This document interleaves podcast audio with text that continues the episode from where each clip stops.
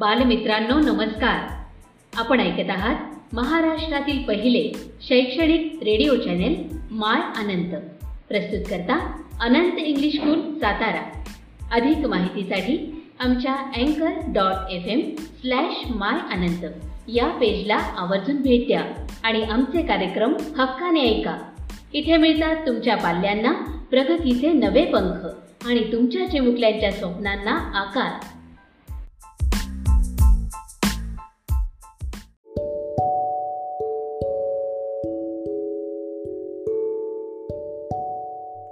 Hello friends, Namaskar. How are you? I welcome to you the first educational radio channel from Anant English School, Satara. Today we learn the topic number 2, real number from maths part first. Last episode we learned about the topic number 1 from maths part second. Let a student take a book, pen, notebook, pencil and write down the important point in your notebook. Today we start the new topic real numbers. Let us study the following point in the real numbers. Properties of rational numbers, properties of irrational numbers. Let us recall in previous classes we have learned about the rational number, integers and the real numbers. All of you know that the natural numbers. The numbers starting from 1, 2, 3, 4, and so on, these numbers are called natural numbers, and the set of natural numbers is n equal to in curly bracket 1, 2, 3, 4, and so on curly bracket completed. The set of whole numbers equal to w in curly bracket 0 comma 1 comma 2 comma 3 comma 4 and so on curly bracket completed. In natural number we can add 0 we get the whole numbers. Next set that is set of integers i equal to curly bracket so on minus 3 minus 2 comma minus 1 0 1, 2, comma 3 and so on. These type of integers are called the set of integers. Set of rational number q equal to curly bracket p upon q p comma q belongs to i comma q not equal to 0 and r is the set of real numbers that is the capital R. Set of natural numbers is the subset of whole numbers is the subset of integers is the subset of rational number is the subset of rational numbers. Now we can understand the next point that is order relation of the rational numbers.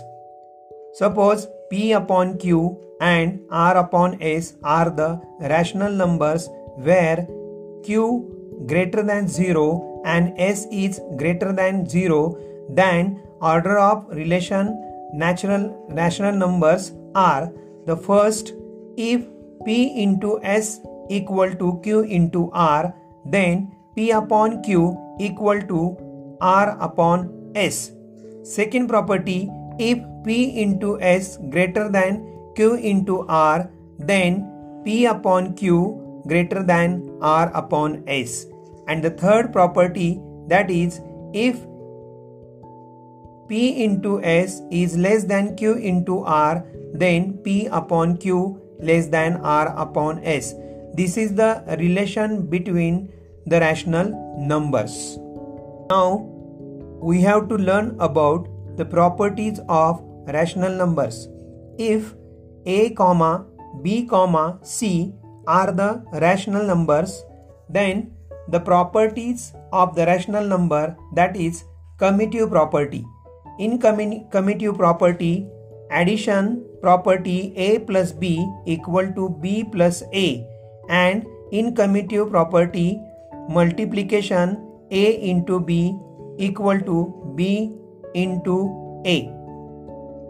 This is the property of commutative properties of rational number. Second property associative property. In addition, in bracket a plus b bracket complete plus c equal to a plus bracket b plus c. In multiplication property of associative a into in bracket b into c bracket complete equal to a into b bracket complete into c. This is the property of associative property of rational numbers. Third property that is identity property. In identity property of addition a plus 0 equal to 0 plus a equal to a and in identity property multiplication a into 1 equal to 1 into a we get a and the fourth property that is inverse property in addition inverse property a plus in bracket minus a equal to 0 and in multiplication property a into 1 upon a equal to 1 in bracket a not equal to 0 now we move to the next point that is decimal form of any rational number is either terminating or non-terminating recurring type. First we can understand the type that is terminating type.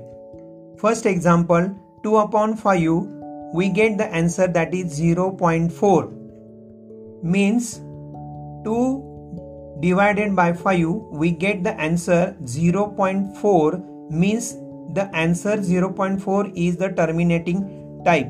Second example 101 divided by 8 we get the answer 12.625 here 101 is divided by 8 we get the answer 12.625 is the terminating type.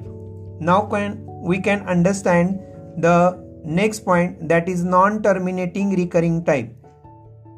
The first example in the non terminating recurring type that is 17 upon 36.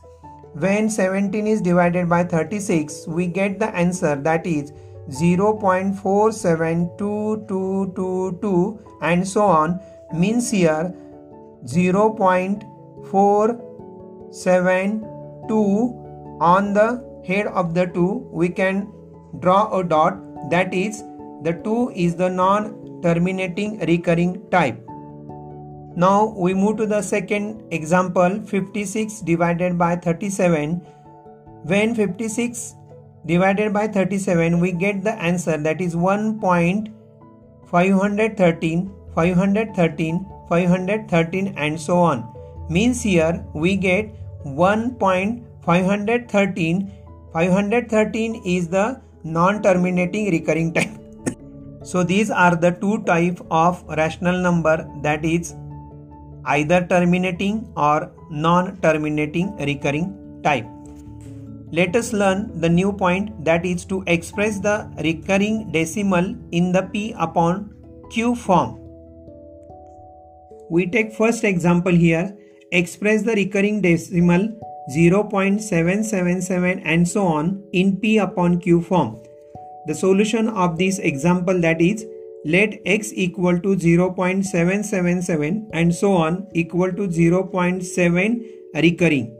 So 10x equal to 7.777 and so on equal to 7.7 recurring. So 10x minus x equal to 7.7 recurring minus 0.7 recurring. So the next step that is 9x equal to 7 so x equal to 7 upon 9. So the expression of the recurring decimal point 0.777 so on in the form of p upon q means rational form that is 7 upon 9. When we solve this type of example express the recurring decimal in the form of p upon q we can keep in your mind some rules. The first rule that is note the number of recurring digits after decimal point in the given rational number. Accordingly, multiply it by uh, 10, 100, 1000. For example, we get here in 2.3 recurring digit 3 is the only re- recurring digit after decimal point. Hence, to convert 2.3 recurring in the P upon Q form, multiply 2.3 recurring by 10. Second example, in 1.24 recurring digits, 2 and 4 both the numbers are recurring, therefore multiply 1.24 recurring by 100. In 1.513 recurring digit 5, 1 and 3 are the recurring so multiply 1.513 recurring by 1000. And the second rule that is notice the prime factor of the denominator of the rational number. If the prime factors are 2 or 5 only, then its decimal expansion is terminating. If the prime factors are other than 2 or 5, also, then its decimal expression is now terminating and recurring. Today we learned about real number that is order relation on the rational number properties of rational number rational number is either terminating or non terminating and to express the recurring decimal in the form of P upon Q. Now, today's homework that is solve practice set 2.1. Student, what is today's episode? All of you like it? Thank you. Okay. Bye bye, student. Stay home and take care.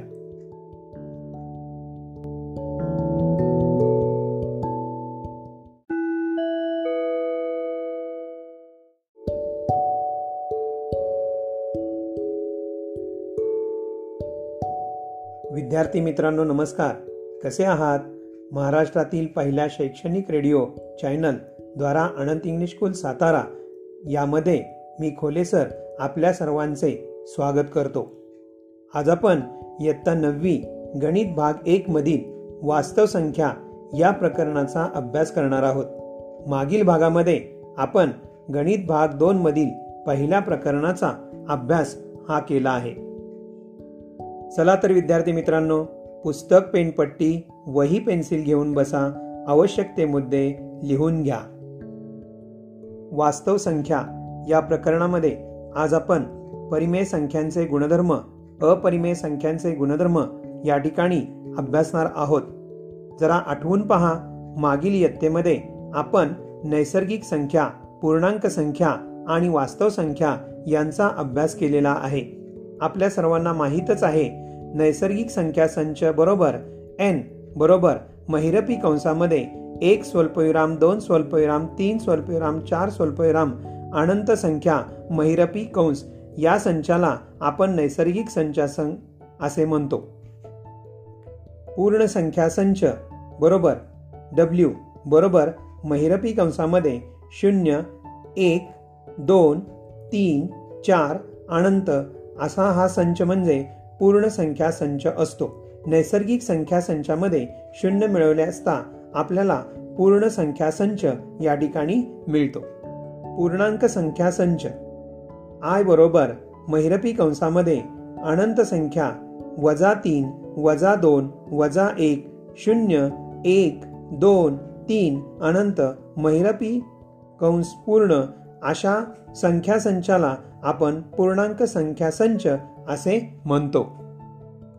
परिमेय संख्या संच Q बरोबर महिरपी कंसामध्ये P छेद Q स्वल्पविराम P स्वल्पविराम Q हा पूर्णांक संख्या संचांचा घटक आहे आणि क्यू हा शून्य असणार नाही. महिरपी कंस पूर्ण.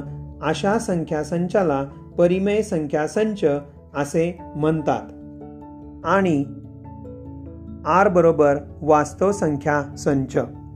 नैसर्गिक संख्या संच उपसंच पूर्ण वर्ग संख्या संच उपसंच पूर्णांक संख्या संच उपसंच परिमेय संख्या संच उपसंच आर म्हणजेच वास्तव संख्या संच.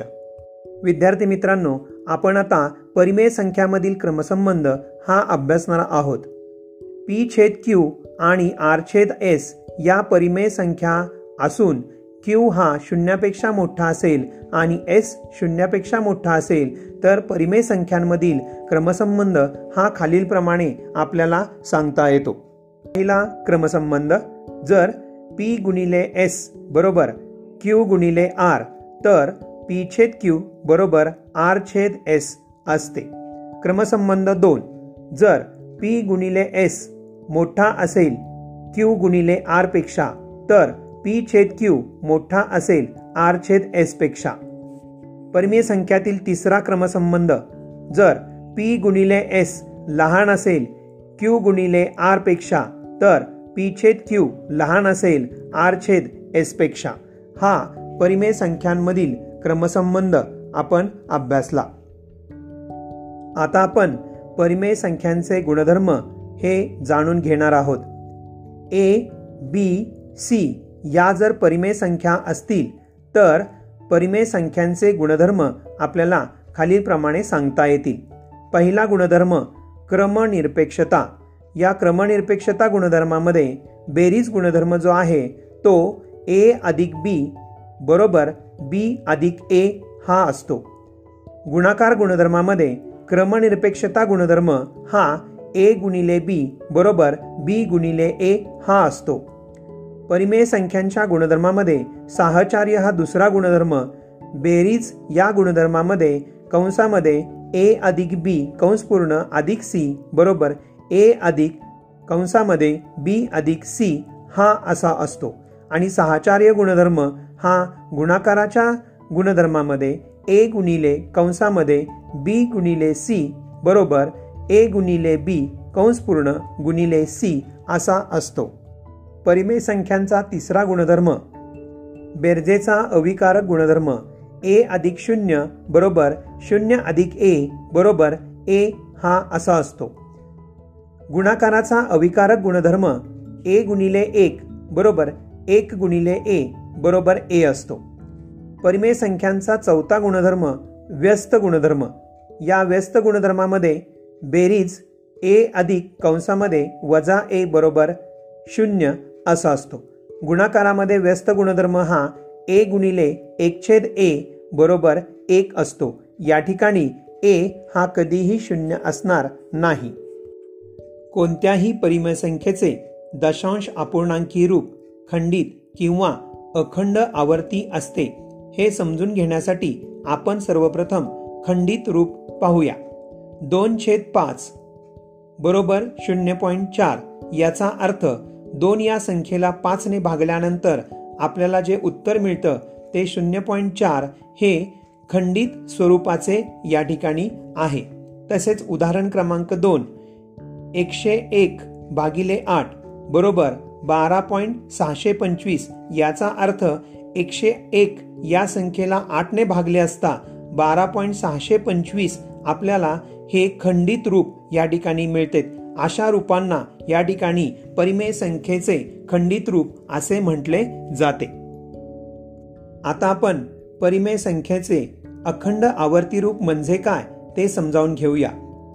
सतरा छेद छत्तीस बरोबर शून्य पॉईंट चार सात दोन दोन दोन दोन अनंत अशी आपल्याला या ठिकाणी संख्या मिळते.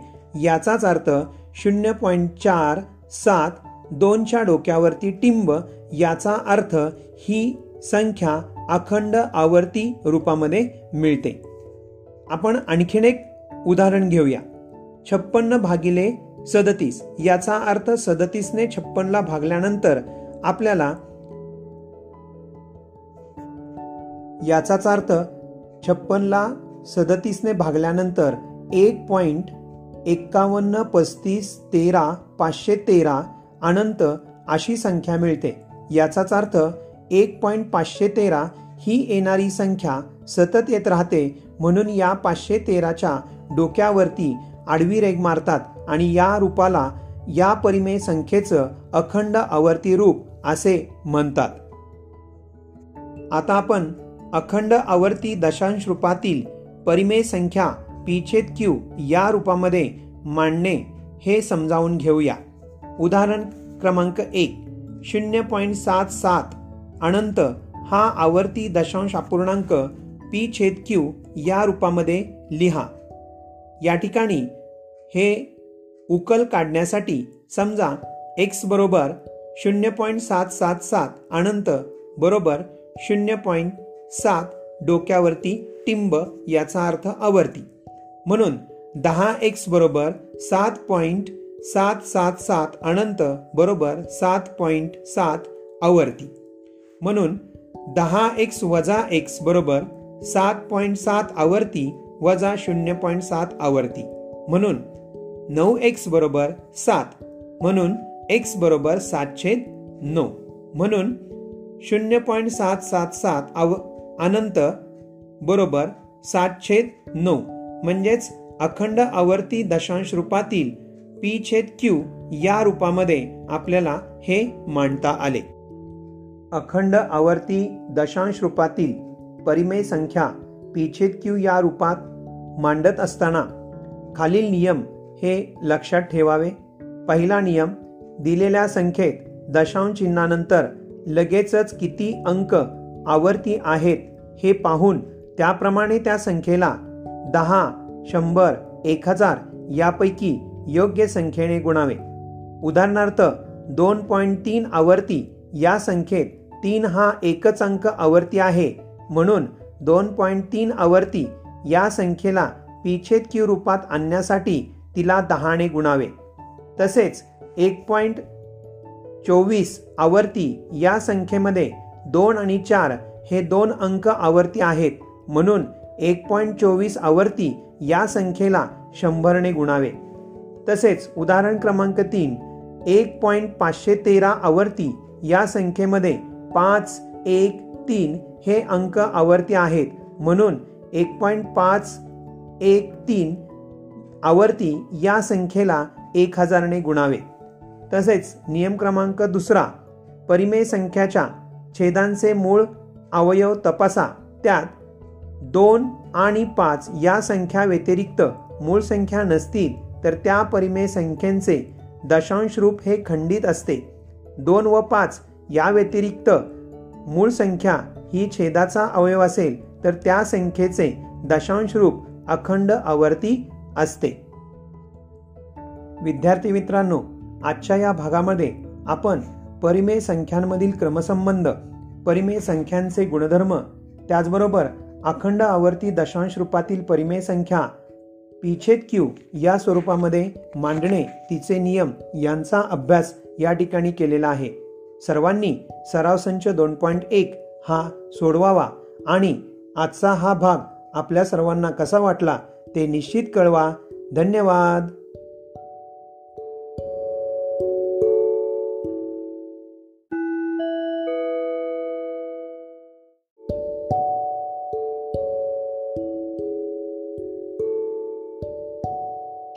नमस्कार विद्यार्थी मित्रांनो. प्रथमतः दहावीतील सर्व विद्यार्थ्यांचं स्वागत. आणि त्यांना दहावीच्या बोर्डाच्या परीक्षेसाठी शुभेच्छा. आज आपण गणित या विषयाचं महत्त्व गरज उद्दिष्ट आणि अभ्यासाची पद्धती याविषयीची थोडीफार माहिती अभ्यासणार आहोत. गणित विषय आपल्या जीवनाचा अविभाज्य भाग आहे. आपल्या जीवनात प्रत्येक टप्प्यावर आपणाला गणिताचा आधार घ्यावा लागतो. अगदी साधं उदाहरण पहा. वस्तूंची खरेदी विक्री असेल बँकेचे व्यवहार असतील या प्रत्येक ठिकाणी आपणाला गणिताचा वापर करावाच लागतो. आणि त्यामुळं गणित हे आपल्या जीवनाचा अविभाज्य भाग आहे. आणि त्यामुळं आपणाला गणिताचा अभ्यास हा करणं आवश्यकच आहे. गणिताचा अभ्यास करण्यामागं काही उद्दिष्ट आहेत. त्यातलं पहिलं उद्दिष्ट आहे ते म्हणजे गणिताच्या अभ्यासामुळं आपणाला तर्कसंगत विचार करण्याची सवय लागते. म्हणजे एखादं उदाहरण वेगवेगळ्या पद्धतीनं आपणाला सोडवता येतं. या गोष्टी आपणाला असा विचार केल्यानंच लक्षात येते आणि त्यामुळं तर्कसंगत विचार करण्याची सवय लागणं हा एक गणिताच्या अभ्यासाचं उद्दिष्ट आहे. त्यानंतर दुसरं उद्दिष्ट आहे ते म्हणजे गणिताच्या अभ्यासानं नेटनेटकेपणा येतो. म्हणजे नेटनेटकेपणा हा गणिताच्या अभ्यासातून येतो. ज्यावेळेला आपण एखादी संकल्पना मांडतो त्यावेळेला त्या ठिकाणी आपणाला गणितामुळं नेटनेटकेपणा आलेला पाहावयास मिळतो. त्याचबरोबर अचूकता गणिताच्या अभ्यासातून अचूकता ही आपणाला पाहावयास मिळते. टापटीप नेमकेपणा आणि निर्णय घेण्याची क्षमता वाढीस लागते. म्हणजे जे काही सुप्त गुण आहेत आपणामध्ये असणाऱ्या सुप्त गुणांचा विकास करण्याचं काम या गणिताच्या अभ्यासामुळं होतं. आणि त्यामुळं योग्य वेळी योग्य तो निर्णय कसा घ्यावा? निर्णय घेण्याची क्षमता ही या गणिताच्या अभ्यासानंच वाढलेली आपल्याला पाहावयास मिळते.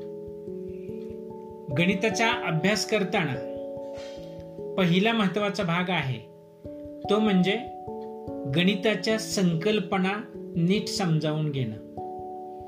गणिताच्या ज्या काही विविध संकल्पना आहेत या संकल्पना आपण नीट समजावून घेणं हा गणिताच्या अभ्यासातला महत्त्वाचा भाग आहे.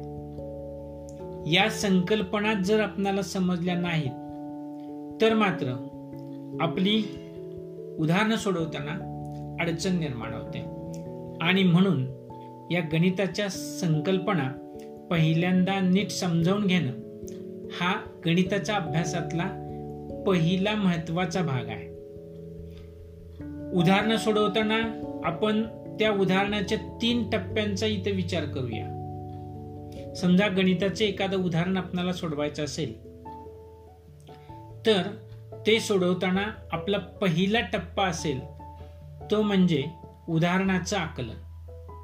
म्हणजे नेमकं उदाहरणामध्ये आपणाला काय विचारलेलं आहे हे समजणं. किंवा दिलेल्या उदाहरणामध्ये आपल्याला नेमकं काय करायचं आहे हे समजणं हा अभ्यासातला पहिला टप्पा आहे. म्हणजे दिलेल्या उदाहरणामध्ये आपल्याला नेमकं काय करायचंय हे पहिल्यांदा समजायला हवं. यानंतर दुसरा टप्पा आहे तो म्हणजे योग्य सूत्र किंवा गुणधर्म याचा वापर करणं. म्हणजे दिलेले उदाहरण सोडवण्यासाठी आपणाला कोणता गुणधर्म वापरावा लागेल? कोणतं सूत्र वापरावं लागेल? हे समजणं हा या अभ्यासाचा दुसरा टप्पा आहे. आणि तिसरा टप्पा आहे तो म्हणजे गणिताचं आकलन झालं सूत्र किंवा गुणधर्म कोणता वापरायचा समजलं त्यानंतर आकडेमोड करता येणं. हा गणिताचा अभ्यासाचा तिसरा टप्पा आहे. तर गणिताच्या अभ्यासामध्ये या तीन टप्प्यांचा आपण या ठिकाणी विचार करणार आहोत. दहावीच्या गणिताचा अभ्यासा अभ्यास विचारात घेताना आपल्या असं लक्षात येईल की आपणाला पाठीमागच्या इयत्तांमध्ये झालेल्या सगळ्या गुणधर्मांचा सगळ्या सूत्रांचा आपणाला याही वर्षी पुन्हा वापर करावायचा आहे. म्हणजे थोडक्यात गणित हे पाठीमागील इयत्तेपर्यंत अभ्यासलेल्या सगळ्या गुणधर्मांचा आधार घेऊन आपणाला दहावीमध्ये शिकायचं आहे. आणि म्हणून आपणाला इयत्ता नववीपर्यंत अभ्यासलेले सगळे गुणधर्म सगळी सूत्र सगळ्या संकल्पना या नीट समजलेल्या असणं हा पहिला भाग आहे. आणि म्हणून मी दहावीचा अभ्यास करणाऱ्या मुलांसाठी सांगू इच्छितो की त्यांनी नववीपर्यंत अभ्यासलेले सगळे गुणधर्म म्हणजे आठवीमध्ये नववीमध्ये अभ्यासलेले सगळे गुणधर्म सगळी प्रमेय त्यानंतर सर्व प्रकारची सूत्र या सगळ्या गोष्टी नीट समजावून घ्यायला हव्यात. त्या स्वतंत्र वहीमध्ये लिहून ठेवायला हव्यात. की ज्याचा वापर आपणाला दहावीमध्ये करायचा आहे. मुळामध्ये गणित विषयांची पाचवी पासूनची पुस्तकं तुमच्या संग्रही असायला हवीत. की त्यामुळं तुम्हाला एखादी संकल्पना समजली नसेल तर त्या इयत्तेचं पुस्तक काढून तुम्हाला ती संकल्पना समजून घेता येईल. अशा पद्धतीनं तुम्ही पहिल्यांदा संकल्पना समजून घेणं या गोष्टी करणं आवश्यक आहे. नववीपर्यंतच्या अभ्यासातले सगळे गुणधर्म सगळ्या संकल्पना या सगळ्यांचा वापर आपल्याला दहावीच्या अभ्यासामध्ये निश्चितच करावा लागणार आहे. आणि त्यामुळं या सगळ्या संकल्पना ही सगळी सूत्र गुणधर्म हे तुम्ही पुन्हा अभ्यासणं अत्यंत आवश्यक आहे. दहावीच्या अभ्यासक्रमामध्ये आपल्या असं लक्षात येईल की नववीमध्ये अभ्यासलेली काही प्रकरणं जशीच्या तशी दहावीमध्ये आहेत. उदाहरणार्थ वर्ग समीकरण. नववीमध्ये आपण अभ्यासलेली आहेत. नववीमध्ये वर्ग समीकरण सोडवण्याच्या काही पद्धती अभ्यासलेल्या आहेत. दहावीमध्ये आपण आणखी काही वेगळ्या पद्धती या ठिकाणी अभ्यासणार आहोत. म्हणजे नववीचं गणित हे दहावीच्या गणितासाठी तितकंच महत्वाचं असलेलं आपणाला दिसून येईल. आता आपण या गणिताच्या मूल्यमापनाकडे येऊया. दहावीच्या मूल्यमापनामध्ये आपणाला गणित विषयाचे दोन पेपर द्यावे लागणार आहेत. गणित भाग एक चाळीस गुण आणि गणित भाग दोन चाळीस गुण. अशी एकूण ऐंशी गुणांची लेखी परीक्षा द्यावी लागणार आहे. आणि वीस गुण हे अंतर्गत गुण आहेत. हे अंतर्गत गुण कोणत्या बाबीसाठी आहेत हेही तुम्हाला माहीत असणं अत्यंत आवश्यक आहे. या वीस गुणामध्ये दहा गुण हे प्रात्यक्षिक परीक्षेसाठी आहेत. म्हणजे गणिताची काही प्रात्यक्षिका आपण यावर्षी अभ्यासणार आहोत त्या प्रात्यक्षिकावर आधारित परीक्षा असेल आणि दहा गुण हे ग्रहपाठावर आधारित असतील. म्हणजे एकूण वीस गुण हे अंतर्गत गुण आहेत आणि ऐंशी गुण हे लेखी परीक्षेसाठी आहेत. लेखी परीक्षेचे दोन पेपर असतील. त्याच्यामध्ये गणित भाग एक चाळीस गुणासाठी व गणित भाग दोन हे चाळीस गुणासाठी असेल. दोन्ही विषयांचे पेपर त्याचं स्वरूप हे सारखंच असेल. आता आपण स्वरूपाविषयी थोडी माहिती पाहूया. गणिताच्या लेखी परीक्षेमध्ये पहिला प्रश्न असेल तो म्हणजे ऑब्जेक्टिव्ह प्रश्न असेल म्हणजे थोडक्यात लिहिण्याचा प्रश्न असेल. प्रश्न एक मध्ये दोन उपप्रश्न आहेत. त्यातला पहिला उपप्रश्न आहे ए तो म्हणजे बहुपर्यायी प्रश्न सोडवा. एका गुणाचा प्रश्न असेल एकूण चार उपप्रश्न असतील चार पर्याय तुम्हाला दिलेले असतील. योग्य पर्याय हा फक्त तुम्ही तिथं लिहायचा आहे. म्हणजे प्रश्न उपप्रश्न क्रमांक आणि त्याच्या पुढं फक्त पर्याय योग्य पर्याय तुम्ही तिथं लिहायचं आहे. किंवा पर्यायाचं वर्णाक्षर तिथं मांडायचं आहे. पूर्ण विधान लिहिण्याची आवश्यकता नाही. त्यानंतर प्रश्न एक. मध्ये बी हा दुसरा उपप्रश्न असेल. या उपप्रश्नामध्ये चारपैकी चार उपप्रश्न आपल्याला सोडवायचे आणि ते प्रत्येकी एका गुणाचे असतील. एका गुणाचे प्रश्न म्हटलं की त्याच्या उदाहरणामध्ये जास्तीत जास्त दोन पायऱ्या असतील. प्रत्येक पायऱ्याला अर्धा गुण. या पद्धतीनं गुणांची विभागणी असेल. असा पहिला प्रश्न असेल तो आठ गुणांचा. प्रश्न दोन याच्यामध्ये सुद्धा दोन उपप्रश्न आहेत. त्यातला पहिला उपप्रश्न ए हा आहे तीन पैकी दोन कृती करा. इथं कृतीयुक्त प्रश्न आहे. याच्यामध्ये तुम्हाला उदाहरण सोडवून बऱ्यापैकी दिलेलं असेल. आणि त्याच्यामध्ये म्हणजे कृती दिलेली असेल त्याच्यामध्ये रिकाम्या जागा दिलेल्या असतील. आणि त्या तुम्ही उदाहरण सोडवतानाच्या त्या रिकाम्या जागा तुम्ही त्या भरावायाच्या आहेत. आणि हा प्रश्न दोन गुणासाठी असेल. म्हणजे एकूण गुण झाले चार. तीन पैकी दोन कृती सोडवा आणि गुण असतील चार. आणि बी उपप्रश्न असेल तो पाच पैकी चार उपप्रश्न सोडवा.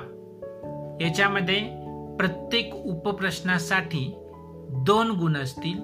म्हणजे बी हा आठ गुणाचा उपप्रश्न असेल.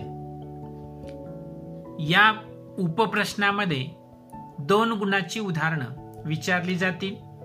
म्हणजेच या ठिकाणी या उदाहरणाच्या सोडवणुकीमध्ये जास्तीत जास्त पायऱ्या या चार असतील. असा प्रश्न दोन हा बारा गुणांचा असेल. त्यानंतर प्रश्न तीन हा सुद्धा दोन उपप्रश्नांचा प्रश्न आहे. ए हा उपप्रश्न असेल त्याच्यामध्ये दोन पैकी एक कृती करा. कृतीयुक्त प्रश्न असेल. तीन गुणासाठीचा हा प्रश्न असेल. दोन पैकी एक कृती तुम्हाला पूर्ण करावी लागेल. तीन गुणाचा प्रश्न आहे म्हणजे याच्यामध्ये सहा रिकाम्या जागा असतील.